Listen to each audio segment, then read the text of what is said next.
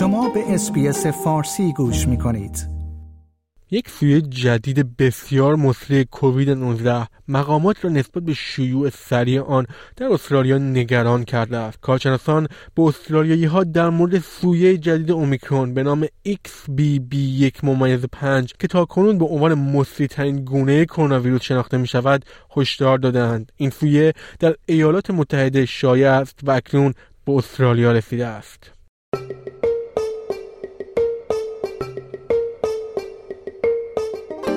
گزارش ویژه.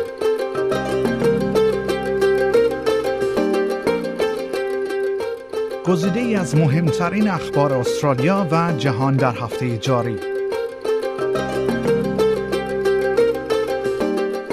کاری از برنامه فارسی رادیو SBS.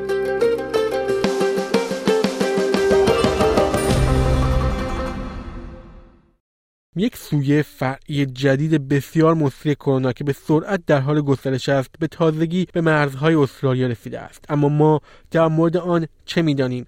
سویه XBB.1.5 توسط سازمان بهداشت جهانی به عنوان مسری‌ترین زیرشاخه اومیکرون شناخته و معرفی شده است. دکتر ماریا ون کرخوف که رهبری واکنش کووید 19 در سازمان جهانی بهداشت را بر عهده دارد گفت: As sequencing becomes less and less available at a global level, it's difficult for us to track each of these subvariants of Omicron. It is the most transmissible subvariant that has been detected yet, and we are concerned about its growth advantage. منظور دکتر ون کرخوف از مزیت توانایی این ویروس در اتصال محکمتر به سلول‌های بدن است. همچنین این ویروس سلول‌ها را بیشتر عفونی می‌کند. به گفته برخی از کارشناسان می‌توان این موضوع را به کاهش توانایی واکسن‌های فعلی برای جلوگیری از گسترش عفونت مرتبط دانست. پروفسور وندی بارکلی ویروس شناس در امپریال کالج لندن این محدودیت‌ها را می‌پذیرد و در عین حال بر اهمیت مداوم واکسیناسیون برای جلوگیری از پیامدهای منفی جدی سلامت تأکید دارد. The way the vaccine is working extremely well is to protect people against severe disease, hospitalization and death. And the vaccines continue to work very well against all Omicron variants that we've seen so far. What the vaccines are not doing anymore well at all is stopping people from getting infected.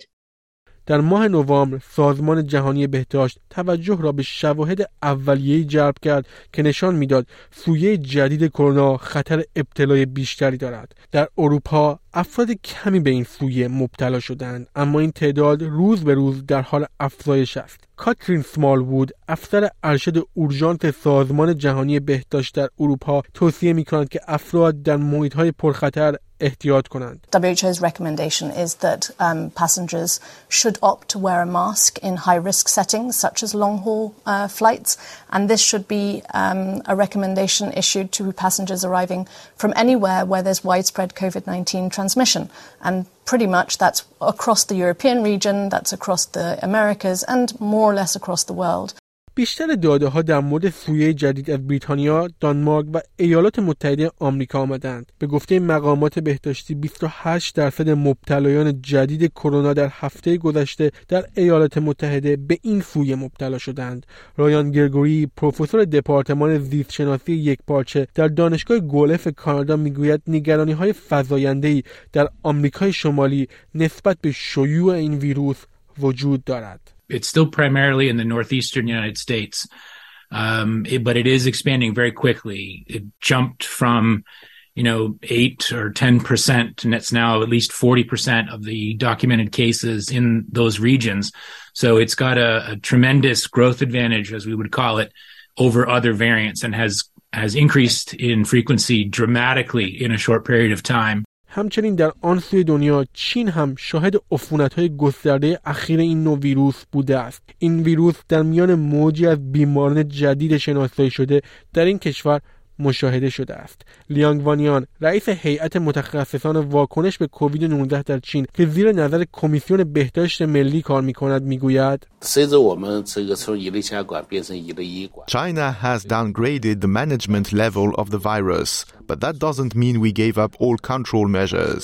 In fact, we have been monitoring COVID variants that enter the country at all ports across China.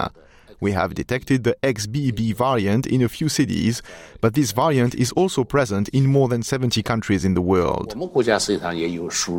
بحران جدید کووید در چین پس از آن رخ می‌دهد که مقامات این کشور در ماه گذشته سیاست‌های سختگیرانه خود را تسهیل کردند. کارشناسانی مانند انتونی فلاهارت از مؤسسه بهداشت جهانی ژنو معتقدند که گسترش سریع در میان جمعیت 1.4 میلیاردی چین شرایط جدیدی را برای ابتلا به انواع در حال ظهور کرونا ایجاد می‌کند. با این حال پروفسور بارکلی از امپریال کالج لندن می‌گوید نباید تصور کرد که چین بستری برای رشد گونه‌های جدید کرونا ویروس است. After all, when China locked down and then gradually reopened, the viruses that they got were from us, from the rest of the world. And so we've already seen those viruses.